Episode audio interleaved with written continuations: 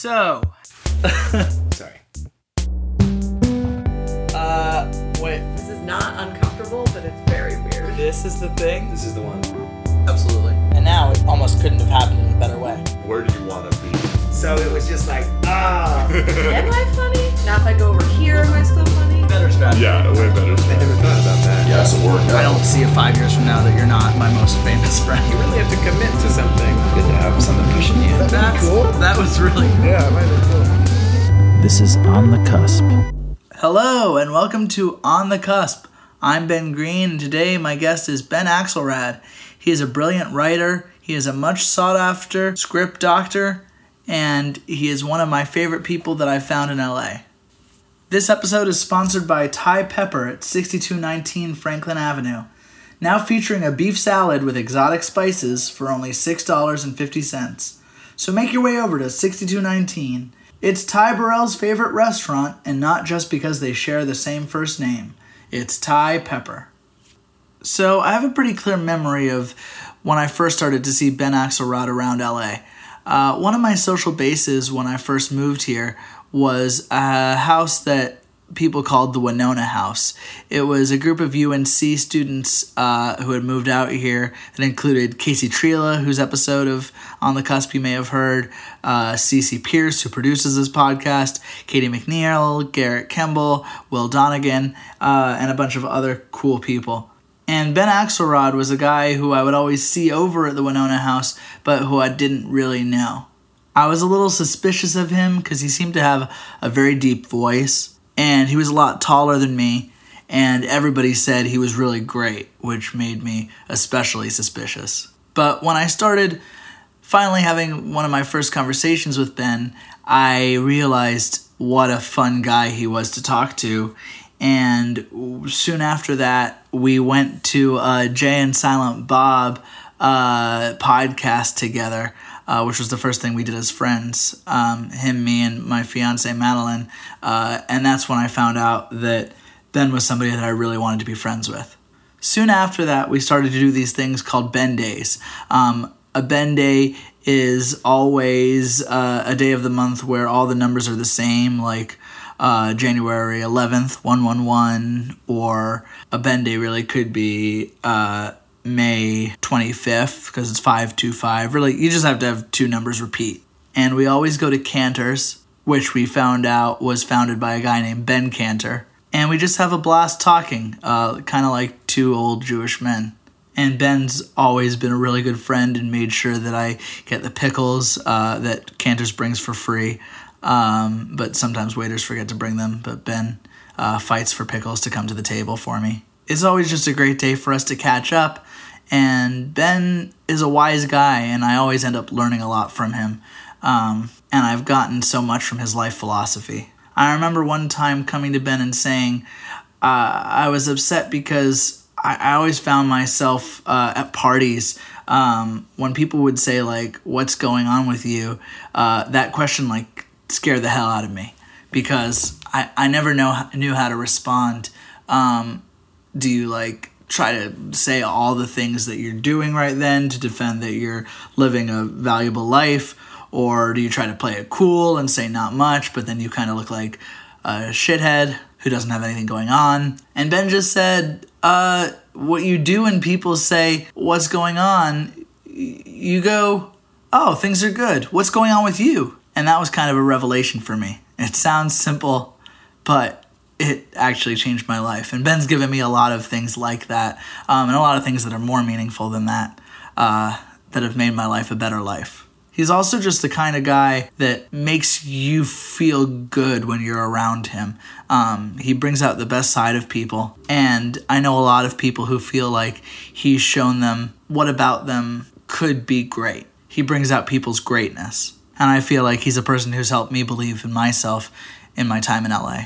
So here's my interview with Ben Axelrad. It was recorded on a Ben day right after we had come back from a trip to Canter's Deli. And uh, it's kind of a unique opportunity to be a fly on the wall for a Ben day uh, conversation. Though Ben talks a lot more in this than he usually does when we're at Canter's. Um, Ben's really a great listener. Um, but here, uh, he does more of the talking as he should. So here is my good friend and a guy I've learned a lot from, Ben Axelrad.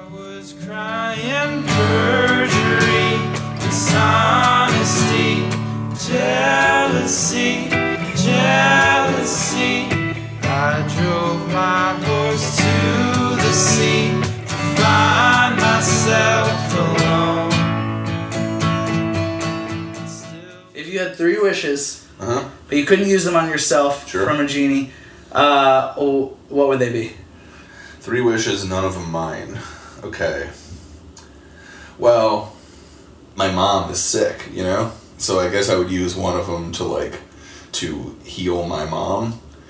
But maybe that's maybe that's too micro thinking. Like maybe the maybe the the macro approach is to say I would just cure the world of all sicknesses because then my mom gets cured and but it's not like selfish in that I did something that's you know purely for for the benefit of like me and those close to me while still achieving that objective of Yeah. curing my mom's sickness and everybody else's mom's sickness and dads and babies little brothers sisters cousins not all cousins but the majority of cousins uh, All the good cousins. yeah, all the good cousins. So that's one. So I'm I'm curing. I'm ridding the world of sickness and disease. But not death? No, no, because we don't. Because we know the alternative to sickness. It's health. We don't know the alternative to death. We don't know what it feels like to live forever. Especially given that, like, you know, I would have to use one of my wishes to control aging. You know, because if you just perpetually age but never die, like at some point you're like this like withered two hundred year old like living creature or whatever. Like that's somebody that I would think you'd want to put out of their misery. So my wish number two is that everyone who wishes to be put out of their misery is dead.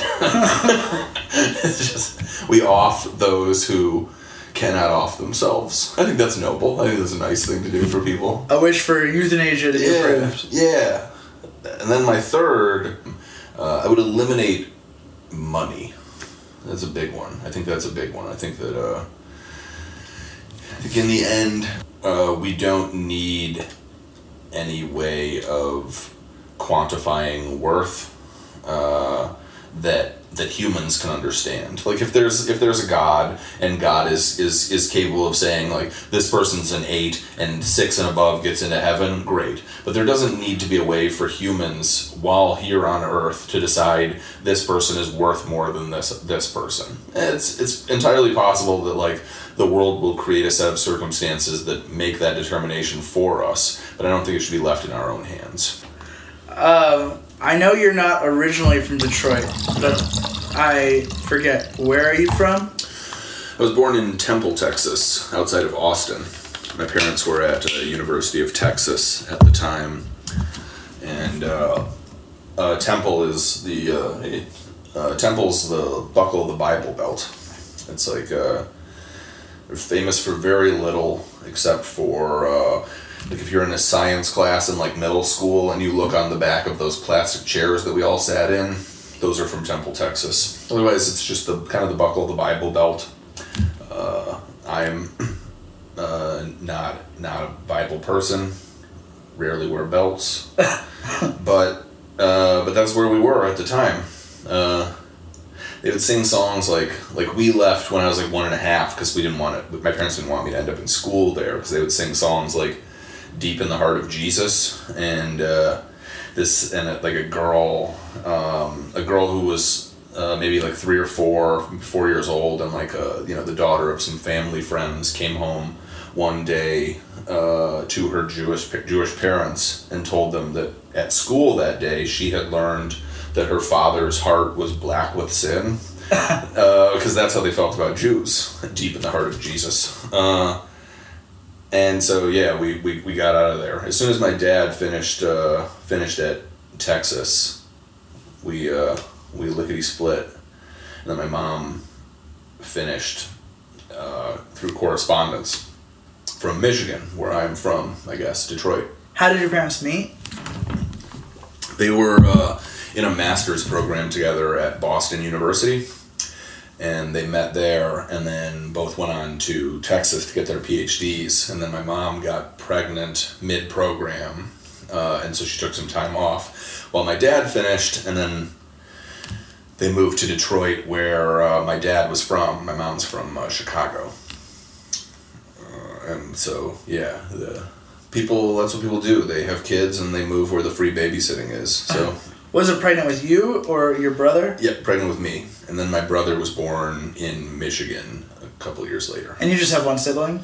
Uh, one One, uh, uh, one blood one blood brother and then uh, and then through step family some uh, some stepsisters, and then one uh, one sister who uh, not blood related to me but my dad adopted her and uh, so I guess I consider her closer to like a real sister than, than the others who are uh, just older uh, and you know nice people but not never really thought of them as family, yeah. I guess. Um, how did the world feel to you, like, when you were a kid? Like, up to age 10? Uh, probably uh, not outstanding. Uh, I was probably uh, I was probably a depressed kid. I was like I got diagnosed as depressive when I was four, uh, and by ten I had definitely already been to uh, like regular therapy. Um, I had a, like a very I had a very odd encounter with therapy. Like my, my first my first encounter with therapy was was very was very intense. Was this uh, guy can't remember what his name was, uh, and he would uh, he would shout at me until I would like until I was crying, and that was sort of the intent behind the therapy. It was like cry therapy basically. Like the his goal was to just get me to experience like such a high level of emotion regardless of how i came to experience that emotion that like i just couldn't physically contain the emotion any longer and i would burst into tears and that was like success for him. And so that so i would at some point in, in the session i would just be crying hysterically. And he and then and then he would he would hand me some tissues and that would be that would be it for the that would be it for the the session. That was that was what we did. Do you consider that successful? no, I hated it, uh, and I've never I've never enjoyed therapy since. I stopped going when I was about twenty three, and I've and I've never gone again, and I wouldn't go again. Not because I'm opposed to therapy. I think it, it works for people, but uh, but I hate it. Uh, Do you remember there being a time when your point of view of how you saw the world changed? Uh, yeah, probably when my parents got divorced. Um, I mean, I think there's there's a there's this thing. Uh, there's a, the Lamarckian principle. It's this idea that like that the first like sort of defining change in your life is is when you first encounter that your parents are not gods they're not superheroes. When you first realize that they're just these fallible human beings and then suddenly it's like oh this this thing is totally random and uh, and you know there's no accordance of plan. Like maybe there's a destiny i don't know but our but no one that we know is in control of it.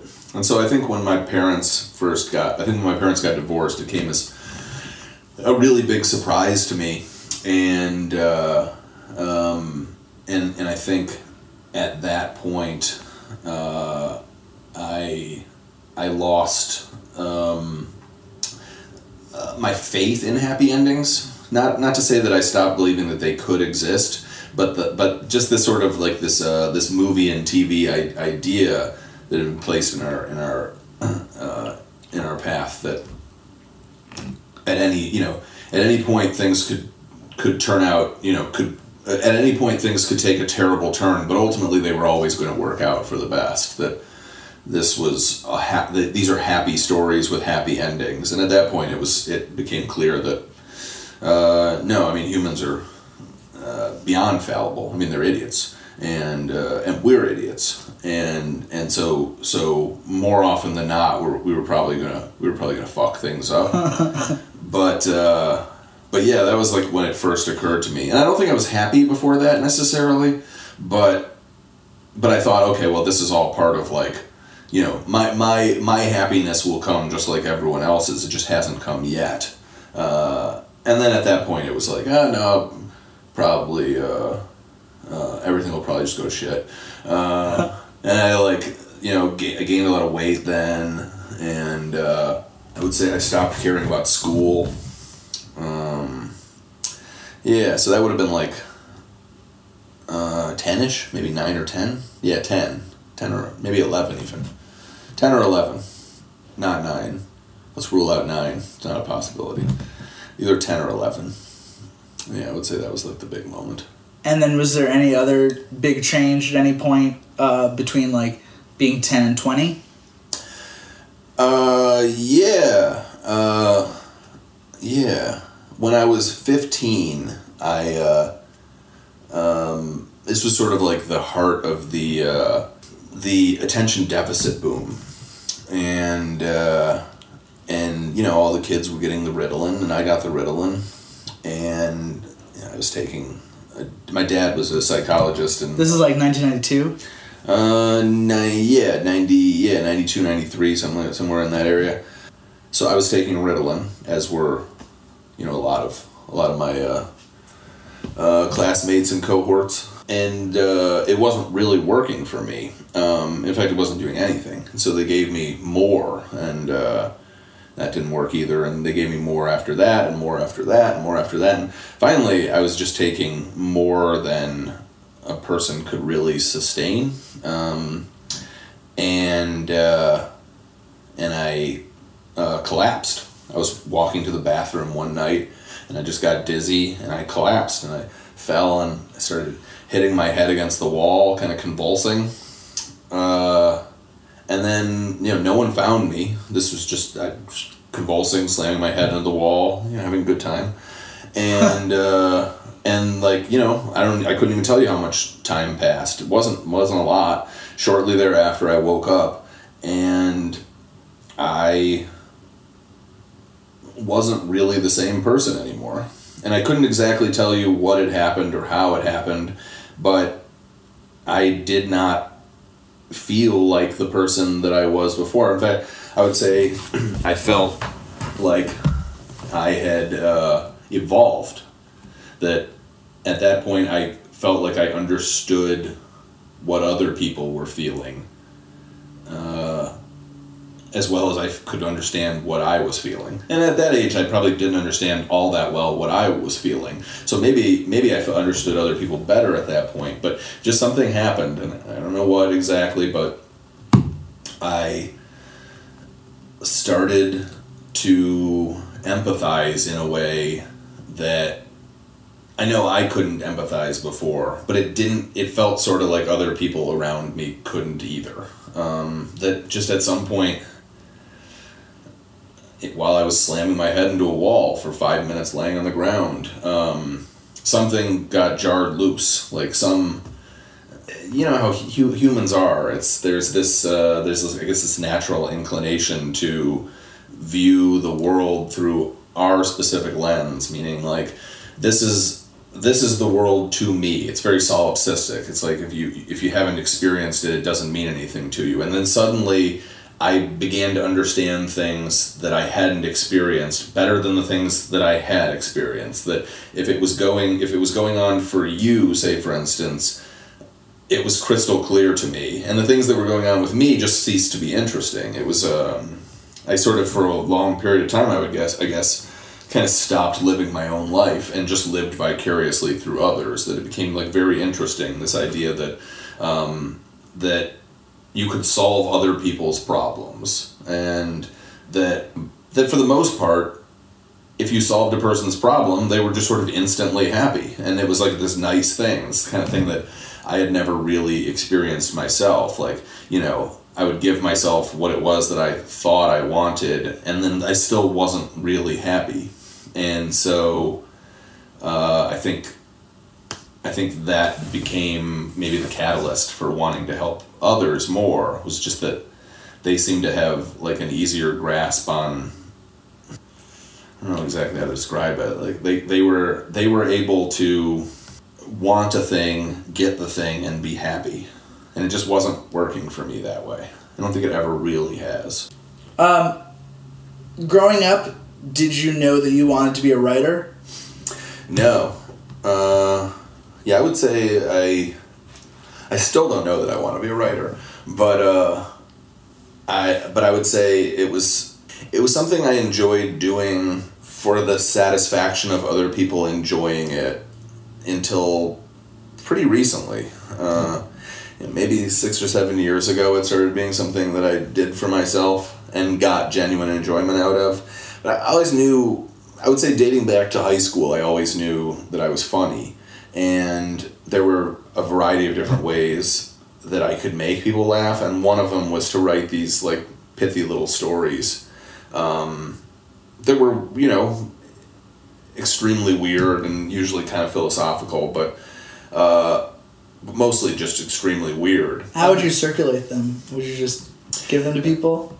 Well, I went to a weird high school. Um, I went to this school that at the time I was there was just sort of in its test phase. Uh, but it was it was an alternative. It was like an alternative learning practice where you would get kids for like blocks of course of classes so there'd be like you know seven there'd be seven you take seven classes in a day and three of them say for instance you would take over at this school called model high school where i went and for those three classes let's say for instance you had english social studies and technology you would pick one you would pick like one subject to study for the entire semester and it would it would have to involve all three of those things. So like maybe you would do something like um, you know technological advancements uh, of you know in the United States during World War II or something like that. And so you know you get your social studies, you get your English by writing these series of essays about it, and then your technology. And so you would just work on that for the, the over the course of the semester, and then at the end you would kind of turn in a thesis paper, and. Uh, and so most kids went there for three to five classes over the course of the day. I went there for the entire day because uh, I don't remember if it was sophomore or junior year. Uh, I they s- stopped allowing me to attend regular school. I wasn't I wasn't that good at uh, at um, at being in structured learning environments. So uh, there was a sort of an agreement between me and my parents and the school that I would just go to the alternative school all the time. And, and I was very good at the alternative school. I was really good at self motivation, and I was very good at uh, at uh, at um, like multifaceted approaches to to learning. That basically, I've always been very philosophical. I've always been able to say.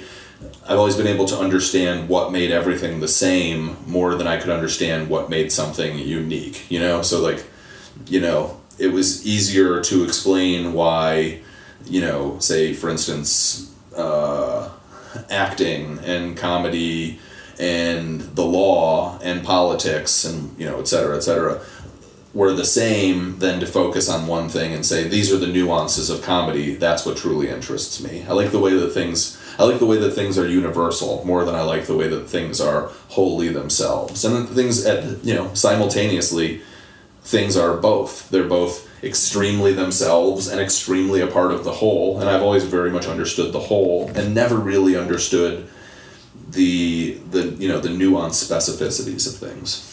And so, so I went to this weird school where. Uh, um, yeah, they would just kind of give you an assignment and send you off for for the rest of uh, the semester. And sure, you'd, you'd meet up with your facilitators and, and you know and have these discussions about what was going on, and even you'd meet as a group on occasion. But for the most part, you would just be left to your own devices to create an interesting kind of presentation, which is basically what we do now. Which is why the stuff that we do now, I don't find that difficult in terms of the motivation. It's basically I'm left to my own devices with an idea, and my job is to turn it into an interesting and fun presentation.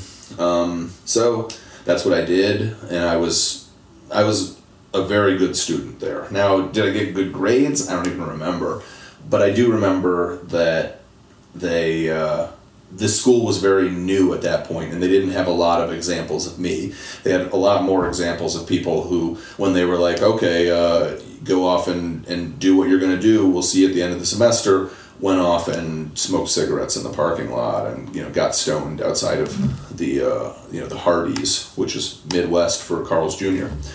Um, and so I uh, I was good at it I would come up with an interesting course of study and have fun with it. and and I was a good writer, and I was a good.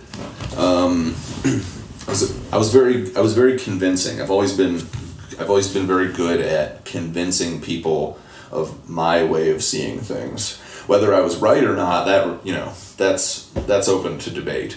But I was pre- I was pretty good at making people think I was right, even when I wasn't necessarily. Did they start using you as an example of how the school could work well? Yeah, they did. I started basically junior year. Junior year, I got plucked out of school for part of the time to help the superintendent write a curriculum reform proposal for the school that ultimately went into not exactly the way that I envisioned it, but ultimately became a part of their curriculum at the at the school district that I was part of in suburban Detroit. Uh, and then my senior year, uh, I don't remember how frequently it was. It was too long ago, but with some with some degree of frequency, we would travel the state, and I would give these little presentations in front of, uh, you know, either education conferences or sometimes in front of like members of Congress and stuff like that. Um, and it was cool. And you know, I was uh, I was too young to have that level of responsibility because, newsflash, it went to my head. But uh, but definitely, I would say I became the principal example of what they were trying to do at the school. Because, like I said, most most kids were using it as an opportunity to not go to school at all. And for me, it was the only schooling that I did. Like I was doing terribly when I was in a regular re- regular public high school. But as soon as you put me into this place, I just got it. I got how people were able to uh, educate themselves. That I think that's something that, that a lot of people find very difficult. Is I help a lot of people with uh, screenplays and pilots that they write nowadays, and that's what I notice more than anything is that one, people have a very hard time self motivating, and two, people don't know how to teach themselves. People have a much easier time being told by somebody that they deem an authority this is how you do things and then they will replicate that. But the idea that you would say okay there's a there's a you know more than one way to skin a cat i'm going to figure out by skinning cats over and over again that's something that that most people have a difficult time with and i think i have a pretty easy time with it because it was just required of my initial education. And then from there i went on to um, you know liberal arts schools that are not all that different. But you were a good example of how an alternative form of learning could unleash a genius in somebody who uh, wasn't very good at doing regular school. Uh, I think I was I was definitely a good example of how um, how the pacing of school can be difficult. That we've you know you sit you sit twenty kids down in, in a math class and expect that they're going to all learn at the same pace. It isn't going to work that way. And not only is it not going to work at that same pace, but their brains are going to go different directions. And and so giving kids an opportunity to say, okay, this is the pace at which I'm going to learn, and this is where I'm going to take the things that I've learned. I think I was a very good example of that. I think I was I think I was better able than most to say, okay, well, this is interesting to me, and this I just learned this thing, and this new thing is interesting to me as a result of it, and that's what learning is. Learning is deciding that this this thing is interesting and I'm going to explore it. As opposed to just saying well this is this is the this is the syllabus for a course. We're going to do this thing and then we're going to do this thing and then we're going to do this thing. That's not so much that's not so much learning how to learn as it is following an agenda. And I was never that good at following an agenda which there's great value in. There's great value in the ability to say this is what I'm going to do and then doing it.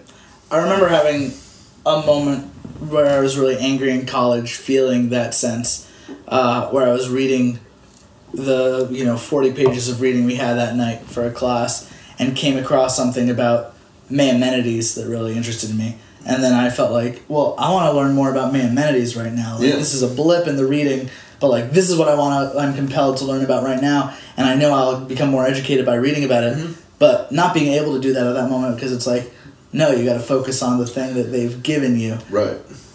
Yeah, absolutely. And and I would say I would say the the positive that came from my learning experience was that I would always jump on that opportunity. This it, something something there was something some secondary portion of the text was more interesting to me. I would make that the primary uh, I would make that my primary motivator for continuing to learn, and then I would I would move in that direction even when the course was going in a different direction.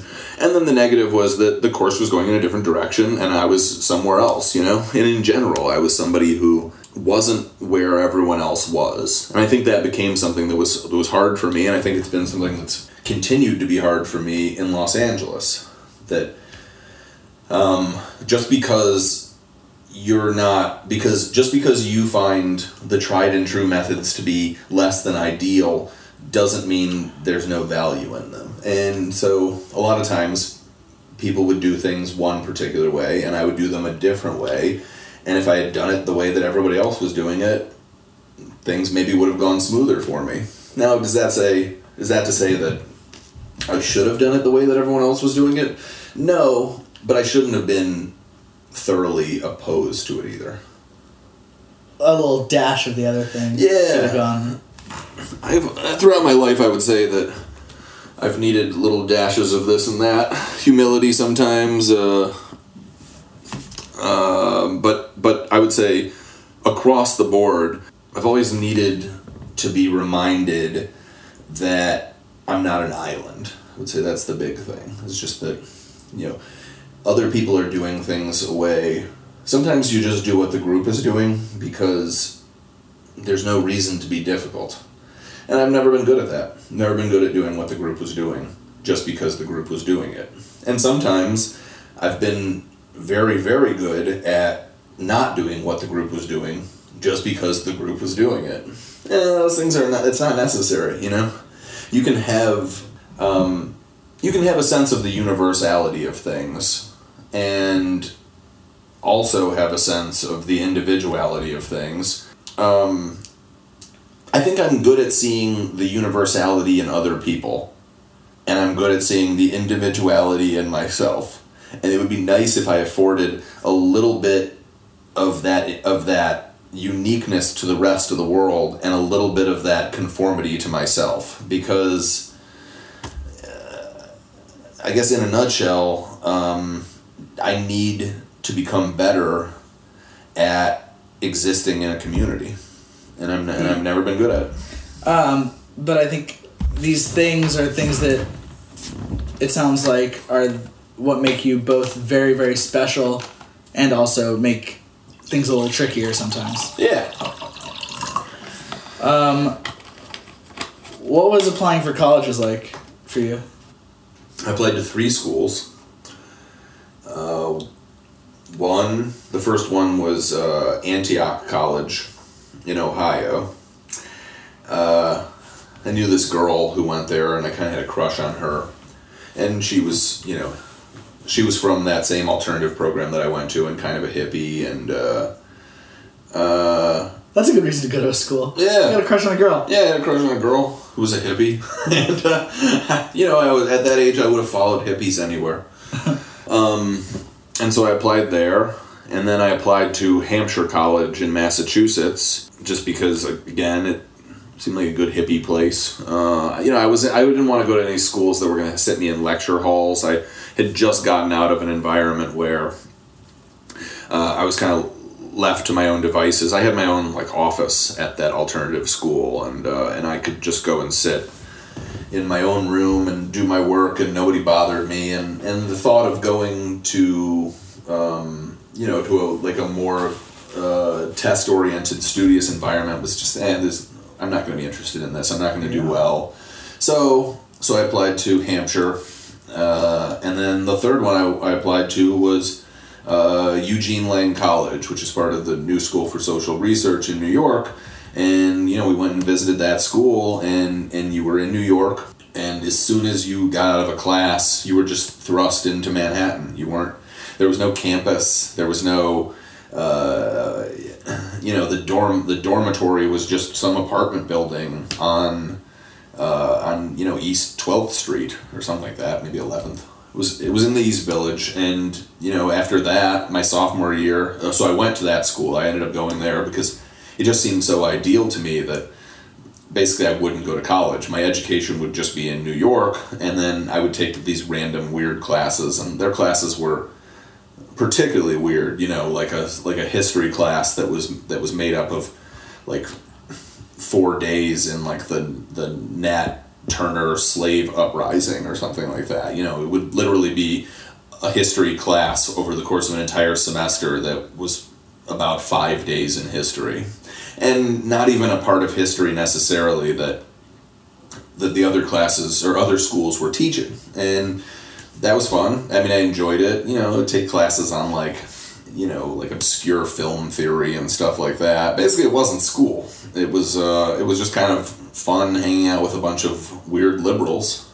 and so I went there, and you know, sophomore year, uh, I um, you know, you finally choose a major, and I chose like theater, and proceeded to study uh, plays that you know other theater programs hadn't even heard of. It was that kind of school, and I liked that. You know, it was it was as weird as I decided that I was, and uh, and so yeah, that was that was that was college. I chose those three schools, applied to all of them, got into all of them because people weren't really not getting into schools like that, uh, and uh, and then chose New York because it was New York.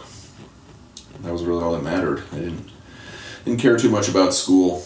Wanted to go someplace fun. Were you thinking a lot about what you were going to do after college? Never. Didn't really ever think about what I would do career wise until I was like about 30. Because I never, I never really, I've never been all that enamored with the idea that our choices mean anything. That, so when you're 18, you decide that you want to be a comedian, and then maybe you are a comedian until you're one day not a comedian, and then you've got to do something else, and that's just fine. The idea that we're enamored with stuff in the moment and we act on it seems very pleasant to me, but the idea that it could ever really define us seems exactly the opposite. That the idea that your job becomes in any way attached to your identity has always kind of sickened me. That especially when you consider how little of consequence any of us truly do. Like I can think of like five people who spend their days you know, not in the entire world, but of people I know. I can think of five people who spend their days doing something that they should actually be proud of. And the rest of us just do what we enjoy, and if we do a good enough job of it, there's reason to be proud.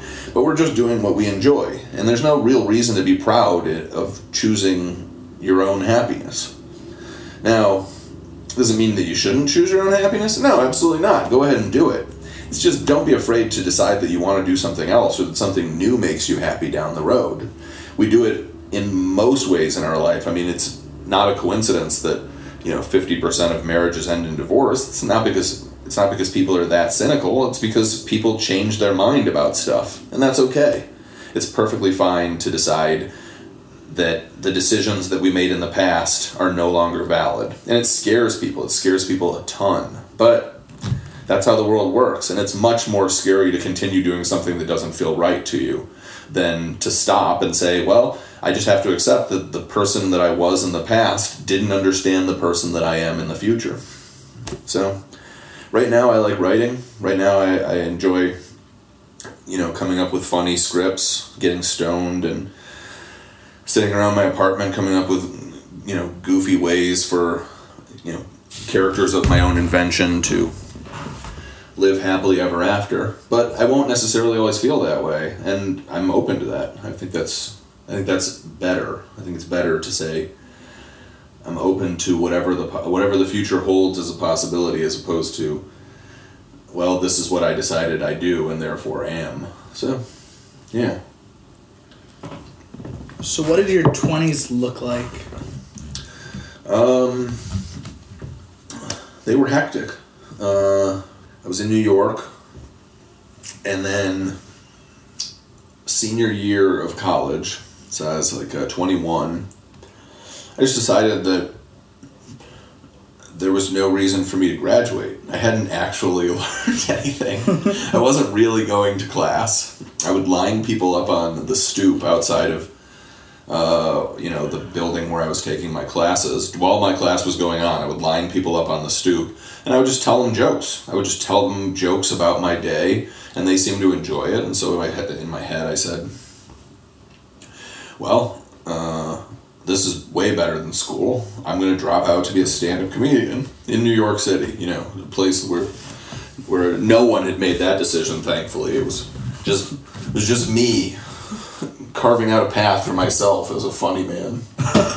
so I, I did that for a little while. I would do occasional gigs in New Jersey and you know an open mic here or there in Manhattan. But you know, open mics in Manhattan are you know they're made up essentially of paid comedians. I mean, it's, there isn't there isn't like it's not a real welcoming environment for up and comers like I was at the time, and so I had to move home. I moved home to Detroit, and you know just got like a stupid job at a record store, and uh, did my stand up. Did do stand up sets for a couple of years, and then you know s- slowly but surely realized, uh, hey. Um, I should probably go back to college, and this time I should attend the classes.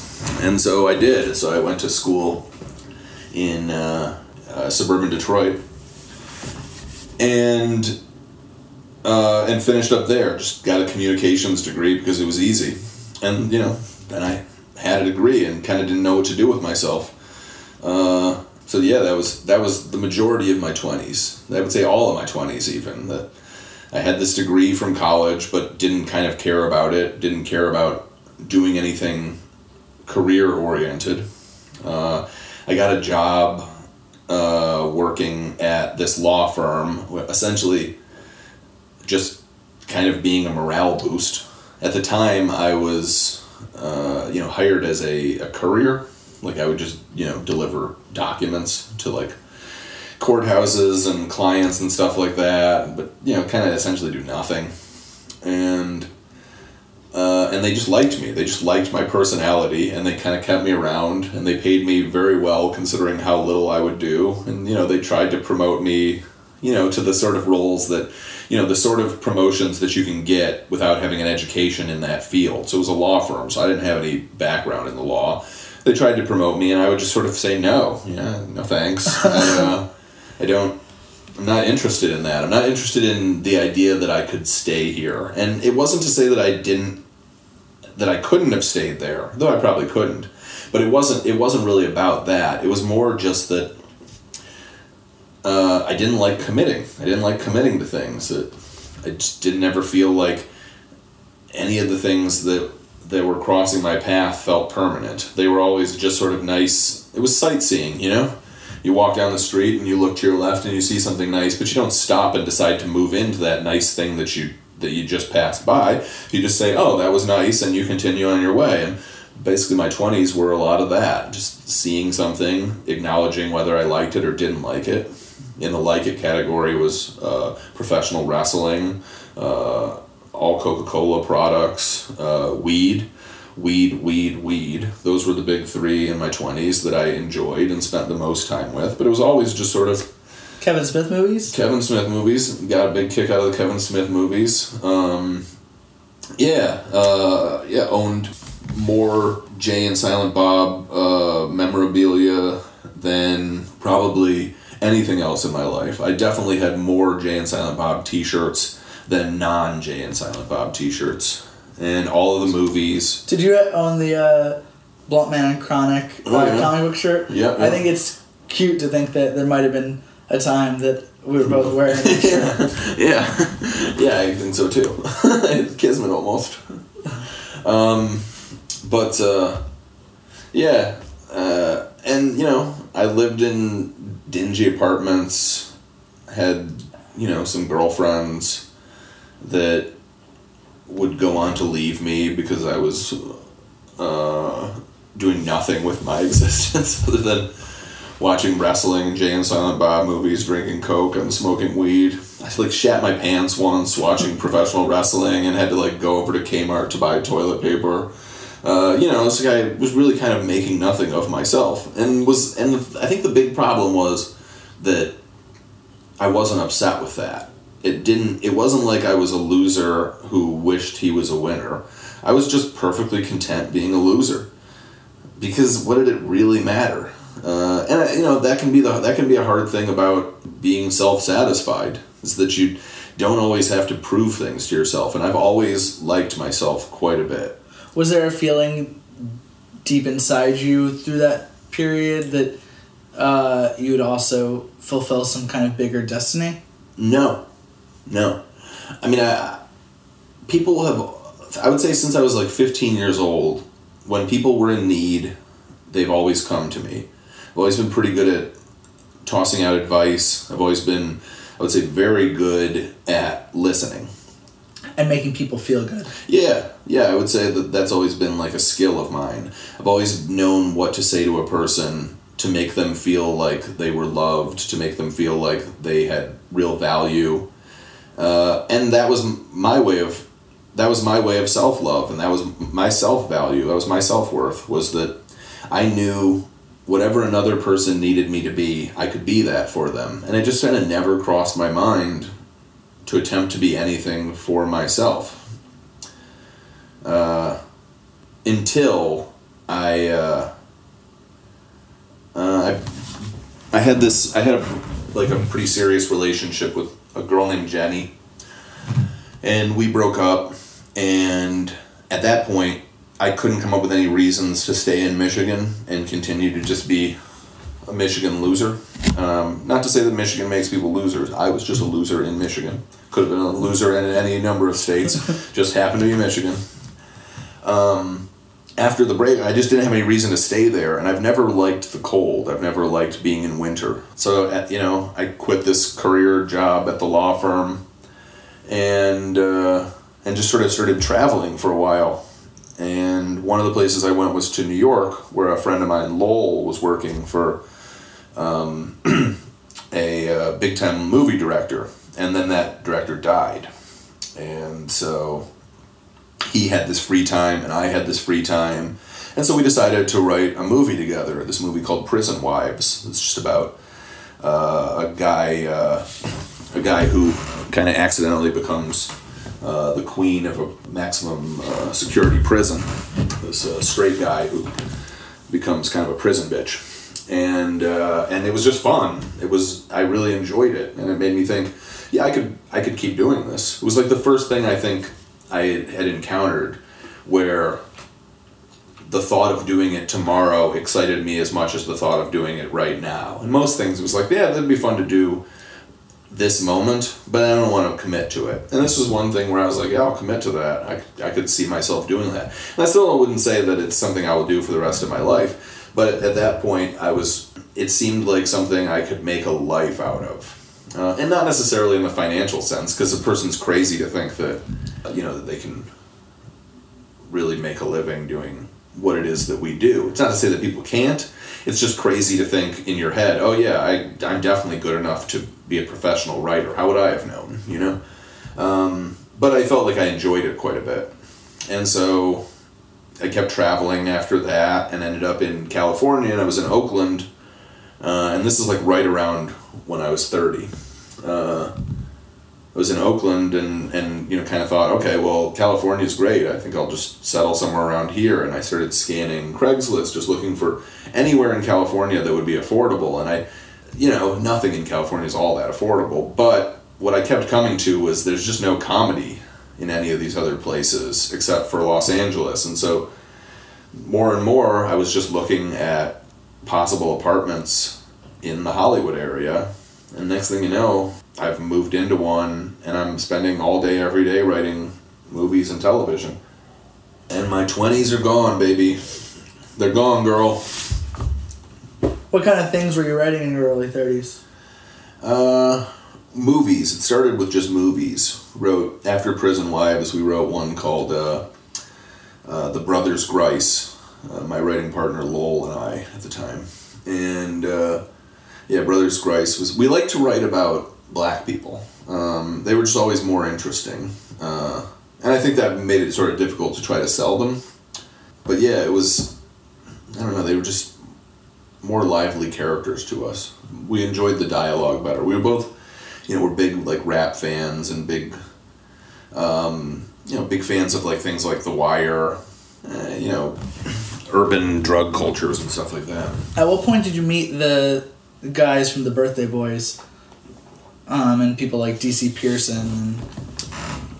Uh, that would have been in the first year that I lived here, uh, you know, somebody told me you either need to do stand-up comedy or start a blog if you want to get people's attention as a writer.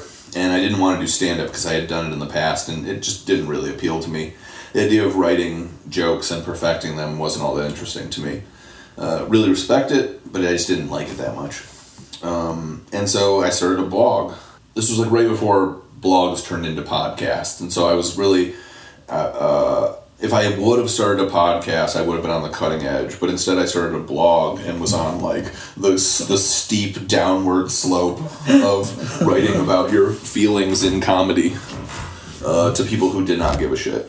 And the truth was that people did to some extent. It was a fairly, in terms of of comedy blogs of no consequence. It was called Pooper Chocolate, and and it was fairly popular. Uh, you know, like a thousand people a day would read Pooper Chocolate. They were you know mostly strangers. Uh, uh, you know, I would write a piece.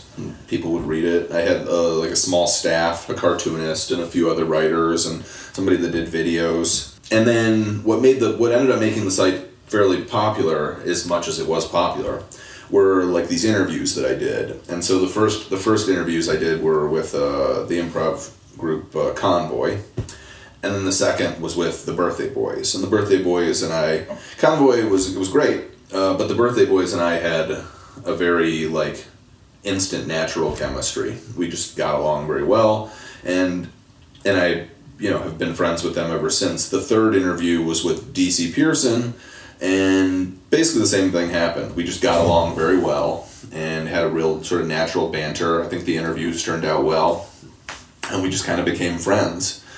Uh, and I didn't do too many after that. You also did like Neil Campbell, right? yeah, And Neil. did you uh, do Thomas Middleditch or no, like- I did uh, Donald Glover. Um, I don't know, that, those are the ones I remember. Uh, then there were a couple others that somebody else did on the site. There was some with uh, five second films. Uh, I think Britannica maybe. Um, but I didn't do those ones. But yeah, the, the site sort of started to oh some yeah things of that of that nature.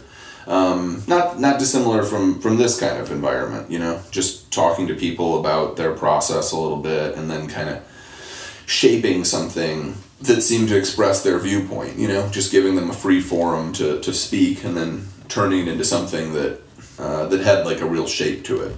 And it was fun. Uh, and but mostly it was kind of like I did those interviews in the same way that I that I used to drink when I first moved to Los Angeles. It was just sort of like a way of meeting people. You know, you'd go to a bar and have a couple of drinks and you know, it was just easy. It was a social lubricant. It was easy to talk to people and make friends, have, you know, some nice conversations. And the same thing with with with the blog with Pooper Chocolate and the interviews. It was early on. It was a nice way to get people to talk to me and have nice conversations, and it was a good social lubricant. But then, as soon as I stopped needing it in order to have friends, I mean, it was very, very new to Los Angeles at that point. As soon as I stopped needing it, I just the site went away. It was too much work, and it wasn't really what I wanted to do. Uh, and I had friends at that point, you know, mostly, and the people that I interviewed became, for the first few years I lived out here, and to some extent since, became, you know, the best friends I had in Los Angeles. So it was worthwhile in that way. But once it had achieved its goal, you know, some things you love doing and you keep doing them because you love doing them. And that was how I sort of instantly felt about writing scripts. And then other things, once you've achieved the goal of it, you don't do it anymore, you know? You work at something until you've done it. And then you say, okay, I've, I've done that. I remember when I was like 20 years old. I'm you know very tall, and so in my head it was like it was just an absolute crime that I had never dunked a basketball before. So I said, I'm going to dunk a basketball if it's the last thing I do. And I spent like an entire summer. I probably I was probably 22 years old. Spent like an entire summer trying to dunk a basketball. And then one day I dunked a basketball, and I never tried to dunk a basketball again because who gives a crap if you can dunk basketball? No one unless you're a professional basketball player, no one cares if you can dunk. But for myself, eh, I had set this goal. I'm going to dunk a basketball at some point, and I dunked a basketball. So there goes basketball. Because basketball, it's not. It was not my dream come true. And that was sort of how I felt about the blog. What was the first external LA approval you got from writing? In terms of like writing scripts uh, i don't know. I mean it's hard to it's hard to pinpoint what that approval is. I mean i was getting i was doing a lot of editing work. I was you know people would write scripts and they were very frequently coming through me. I've always been very good at um, kind of pinpointing what was working and what was not working in lies, I guess, in these like fictional accounts. But really, they're lies. Like if someone told me a lie, I could figure out. If someone told me a 75% truth and 25% lie, I've always been very good at figuring out which the 25% was. And a lot of that is what that, you know, to some extent that's what editing is. It's figuring out the part that doesn't click with this the rest of it which is working, you know. Because more often than not, that's how people would sabotage themselves is decide that the best part was this part that was in fact the mediocrest part. And then turning the mediocrest part into the sun the center of the universe. Everything revolves around this mediocre thing. And it's usually the thing that a person was first enamored with in a project. Uh, but no i've always been good at saying okay, regardless of what our intentions were going into this, this was what ended up working. Let's turn this into the focal point of the thing and build a world around that. And so people would come to me for editing. So I did a lot of that. And then the first thing I sold was uh, was an option on a TV pilot called 30 and Grandma, uh, which was about this woman who had a kid when she was 16, and 16 years later, that kid gets pregnant. Um, I optioned that to Universal uh, maybe uh, three, three or four years ago. Four, four years ago. And I remember seeing that happen um, as like a young writer out here, and kind of that was like my first story that I like could report home to my parents of like I know how it happens now, like and I've seen it that it can really happen. Yeah.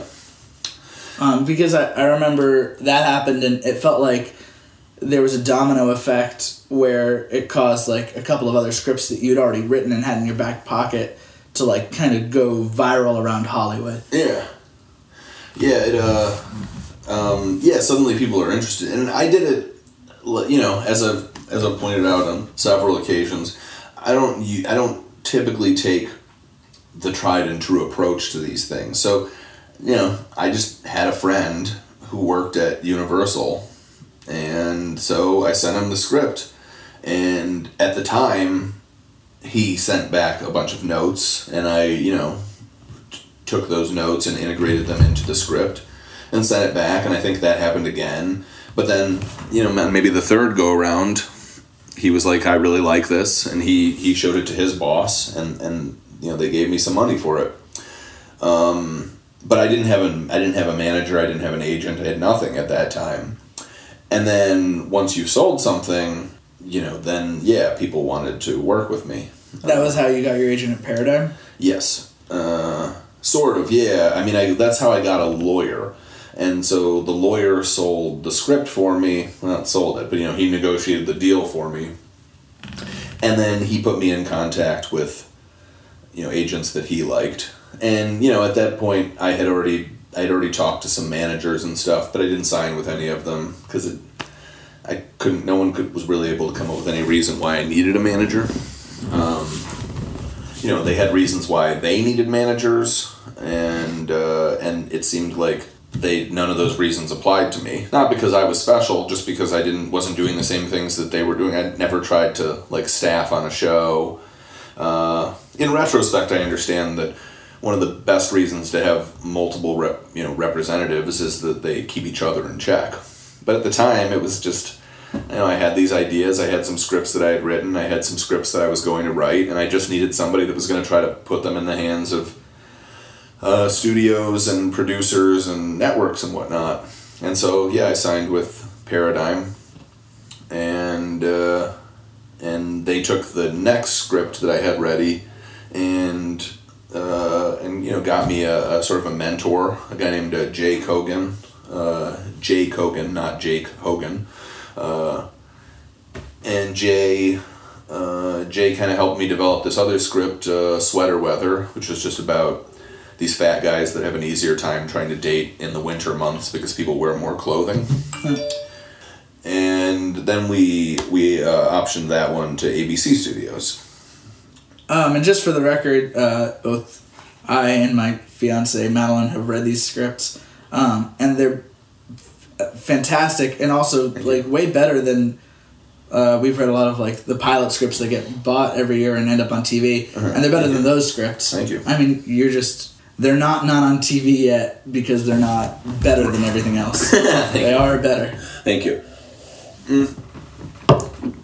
You know, I mean, it's easier to get shows onto television if you take a more practical approach. If one, you go out for staffing, that that helps. It helps to get people to know who you are, and you know, doing things like improv and sketch and you know, per- stand-up comedy, participating in like the comedy world. Those things help to to get your name known because when I write a script, my script needs to be as close to perfect as possible to have any shot whatsoever. I can't sell anything based on just being me, on them deciding, okay, well, this guy, we like him. Now, this idea we can work with. They need to love the idea because I'm the thing that they're going to need to work with. They don't know who I am. And that's, you know, that's okay for me, but it is not it's not the smartest approach in terms of, of efficacy. It's in terms of saying what I want is to be a successful writer who gets things on television or gets things into a movie theater. Hmm, that's not the best way to do it. Now, if you're somebody like me who is kind of not that enamored with the idea of sitting in a room with, you know, a 10 other comedians and pitching jokes all day long, then this is what you have to do. But if that is what you like, if you do like you know bits and not that i dislike bits i just you know it's i like to be alone in a room someplace. The hard thing for me has always been that i like writing television but i like doing it in a way that people write movies. Meaning just by themselves in a room you finish a draft you show it to somebody they give you notes you go back and fix it. The idea of being part of a team just never really appealed to me. I mean, it makes sense that the same guy who had an office in high school yeah.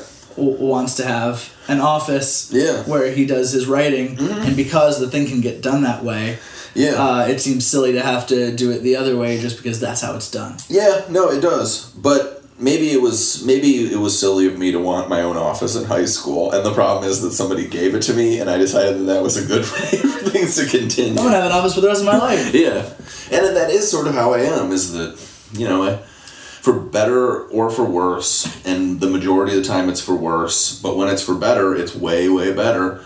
Yeah, that's that's what I like. Is the idea that one day somebody will give me an office, and it'll be the corner office on the top floor, and up until that point. I will get no offices. I'm not going to incrementally work my way up. I'm going to one day be in charge, or I'm not going to be in charge, but there'll be no in between and that's a tough way to be, especially in in in in, in an industry that sort of thrives on feeling a little bit of control over the creatives. Though it does definitely happen. Yeah, it's happened.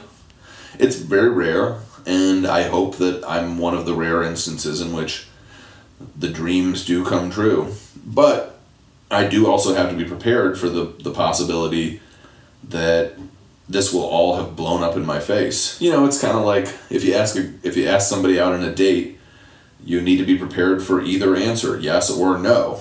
And I have to be prepared for that, you know, that there's a chance that doing things my way is going to result in a resounding no. That, hey, hey, buddy, you should have done what everybody else was doing. Not everybody else, but you should have done things more traditionally. You should have done things in a way that that made people think that you're a team player. We'll see. Yeah, I, that's what we'll do. We'll see. Yeah, Uh, I'm and- cool with it. because uh, in in ten years from now, if we're listening to this from your office, Mm-hmm. uh, looking out the window, uh, and you got everything you wanted, you're gonna look like a genius, True. and uh, you will have done it the better way than uh, having been a PA Right. on Happy Endings. Right, right. Um, and if we're looking at it from your prison cell, true, true. Or what if like we're in my office, but like I'm on the ledge and I'm like ready to jump to my death? Even though you've gotten everything you want. Yeah, I mean that's the thing is that will it be what I wanted, or will I always just find a way for it to not be what I wanted? We'll get to see. yeah, we're gonna get to see. Um, if you don't end up doing uh, TV writing and movie writing forever, what are other things you think you could be happy having your life be? um, You don't need to know. Yeah. Uh, I mean, I'm, I'm interested in teaching. Uh, more and more, uh, more and more, I start to think that it's always been the same. I like helping other people to be better at whatever it is that they want to be better at. And you're great at it. And in, in this case, thank you. In this case, I happen to have one teachable skill, and that's script writing. So I think in the next year, I will start. I'll start teaching pilot writing classes, and then you know, kind of see where it goes from there. But, um, but yeah, that that seems to me. It seems like I'm not gonna. I'm never gonna deviate that far from this thing that I do. I mean, I think it's an important skill. I think that there's a way. I think I think people enjoy the joke aspect of it, and so for as long as possible, they thrive on just writing jokes. You know, how can I make something that's funny that can get laughs out of my friends, that can make me feel like, you know, I'm a person of like humorous value. Um, but eventually, it becomes more about creating stories. It's cr- more about creating stories that that feature some form of redemption. You know, the majority of stories that we see um, are failure and redemption stories. At the beginning, something goes wrong, and by the end, they fix the thing that goes wrong. And often, things are going even better than they would have had the thing that went wrong originally not gone wrong. That like some you know something gets thwar- thwarted, and then at some point, people correct the thwart and live happily ever after. And I think, you know, more often than not, we see stupid examples of this. You know, they're usually in like these rom coms that work out in a way that real life would never actually work out. But I think if you can come up with a story that is uh, that's funny, you know, it's important for your comedies to be funny. Go figure. But it's you know it has to be a funny story. But more importantly, it has to make people relate to it in a way that says, okay, well, this guy failed, so I can relate to him because I feel like a failure in most of my endeavors because people do. Uh, but then in the end, he'll redeem himself, and that makes people excited because, well, if that guy can figure it out, I can figure it out too. You know, it's these ways of creating an abstract reality. This, you know, this piece of fiction that other people can relate to in a way that makes them feel like they can do anything, and that's why I like script writing. That's why, you know, for years and years and years, I would sit down with a single person and try to help them figure out what made them special or unique or potentially great. But with these, with the scripts, I can create this one piece of fiction that can reach everyone who reads it. Not everyone, but a lot of people who read it and hopefully one day see it on television. And it will speak to them in a way that I don't necessarily need to one on one.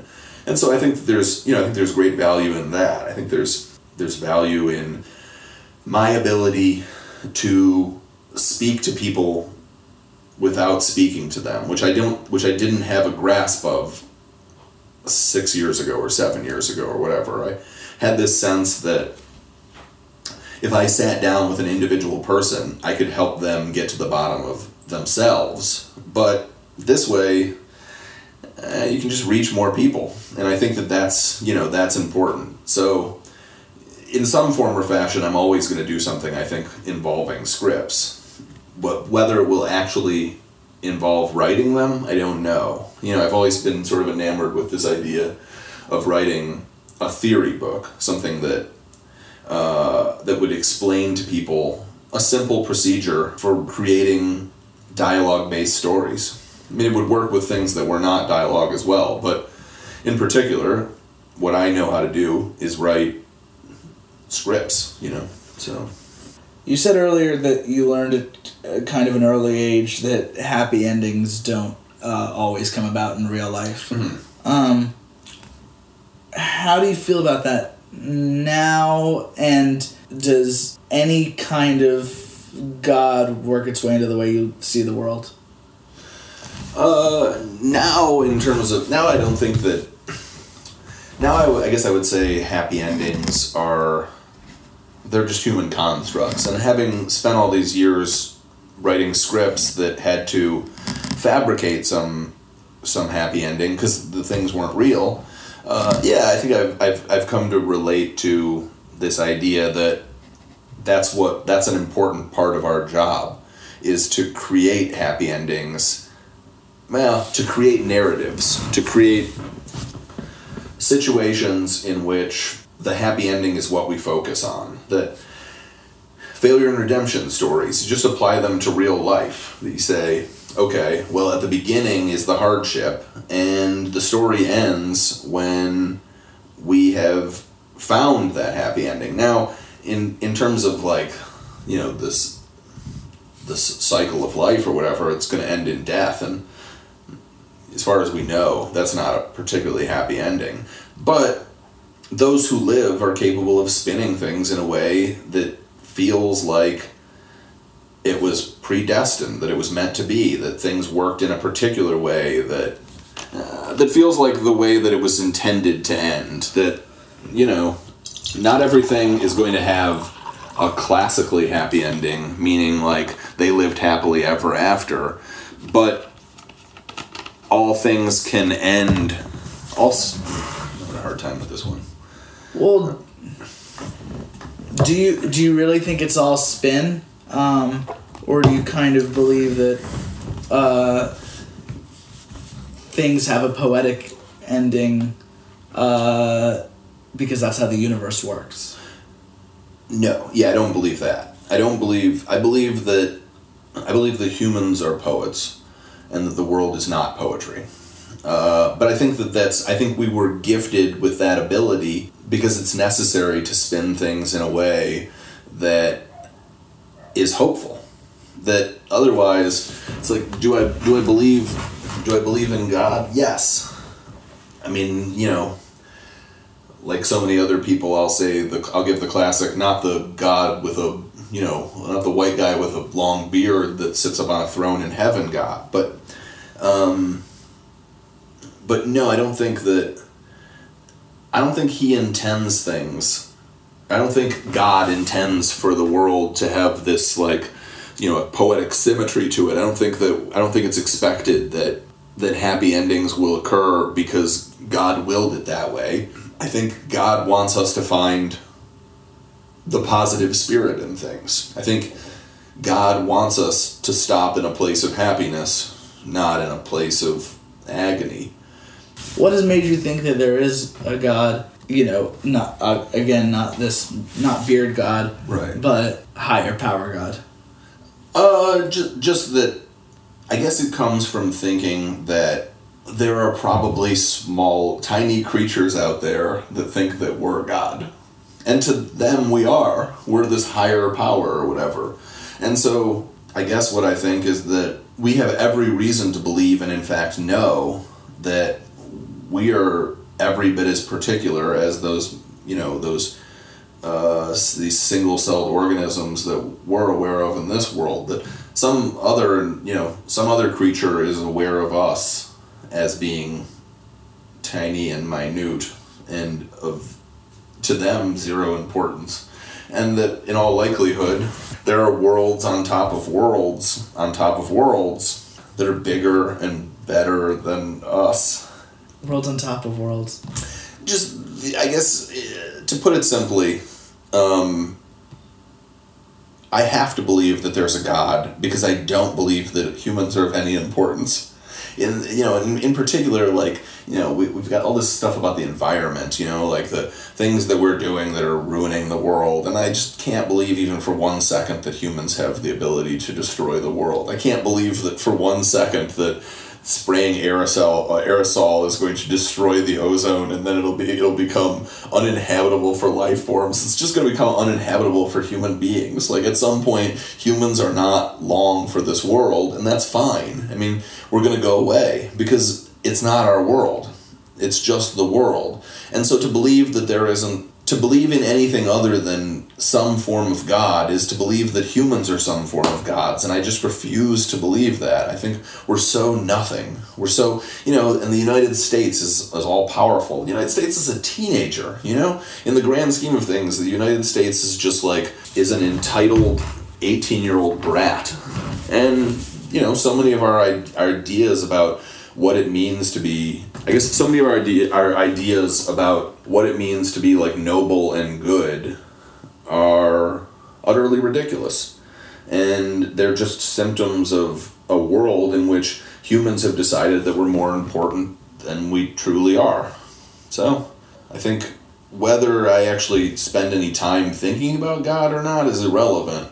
I think that we're not that important, but something must be. Um, I like that. Um, if you had to make another genie wish, uh, this is a different kind of wish. If you just a genie hope Sure. for uh, where you'll be in five years and where I'll be in five years, uh, can you say some of the things of what that would look like? Same place. We're together. Madeline's not there. That sounds perfect. Just me, you, June, On the couch. and this mic. Yeah, we're on this couch on a deserted, deserted island. Just me, you, this couch, and June, microphone, podcasting. June the cat. June the cat. Um, five years for me and you. You can do you and then you can do me. Okay. Or you can do me and then you can do you. Um, let's see, five years. It's that's something that's very difficult for me to do. Is to think about. Uh, Just how about Yeah. one thing that you hope is true in five years for both of us? well, I hope that. Well, I guess it sort of speaks to a qualm that I have, which is that comedy movies nowadays are very bad, and uh, and as as as people who I would hope are getting paid good amounts of money to write comedy movies, I would like to hope that we're writing good comedy movies and that we haven't given in to the host of you know garbage scripts that are infecting the entertainment landscape that they're bad. They're actually bad. Uh, and, I, and I'm not I'm not a nostalgic person. I'm not somebody who who always thinks that the stuff from my you know from bygone eras is better than the stuff that exists now. In most ways I tend to think that the new stuff is better.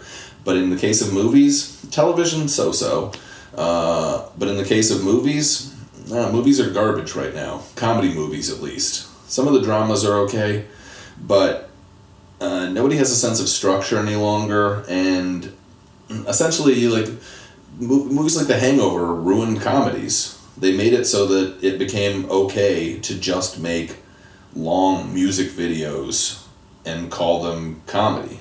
And i would say that uh, there is little evidence that things are changing at all so i hope that they change I hope they change and that you and me get paid good money to come up with the new, better versions of them. I like that too. Yeah, but uh, I don't know. Uh, I mean, in five years, in five years I'll be in my forties, and and I would like to. Uh, I'd like to be a dad. I'd like to have a wife. I'm not super good at tracking down things like wives, but And uh, children. Yeah, children. I can find kids. They're everywhere. Just gotta scoop one up Yeah. hey baby. Uh, but no wives. Yeah, I don't know. I, I don't know. I don't think it matters that much what we're doing. I would like to. I would like to think that we're that we're people that will adapt to whatever the world throws at us. That we can roll with the punches. Because I don't want to predict a thing, have it not come true, and have that be disappointing. You know, it's not going to come true. It's you know whatever I envision isn't going to happen, and so whatever is going to happen, I hope that I hope I hope I'm cool with it. Cause yeah, I'm not I would say I'm not cool with everything right now. And while some of that is the result of the world maybe being imperfect, I would say more of it is the result of me deciding that things need to be a certain way when I don't have any control over that. I don't get to, and I shouldn't. So you hope you're in a peaceful place? Yeah, I hope both of us are. You have a better chance of getting there than me. I don't know. I'm not very peaceful. You got peace. Um, um, well, you know I love you. I love you too. And thank you for coming Sure. On my show. I feel like I feel like I didn't nail it. You nailed it. we'll see. Thank you. Forget what you know if you really want love.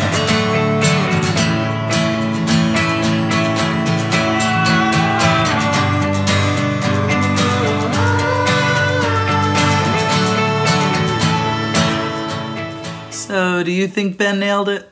I think he nailed it. Um, if you want to see some of those blog posts that Ben was talking about, you can see them at benaxelrad.wordpress.com. Um, if you want to read one of Ben's scripts, uh, you can email me at onthecusppod at gmail.com and I will check with Ben to see if I can send one to you. Um, thank you so much for tuning in. Special thanks to Casey Trela for all the music of this episode, our producer Cece Pierce, and our sound editor Joe Burge. This has been On the Cusp. Beanie, beanie, beanie, beanie, beanie. That's your outro music.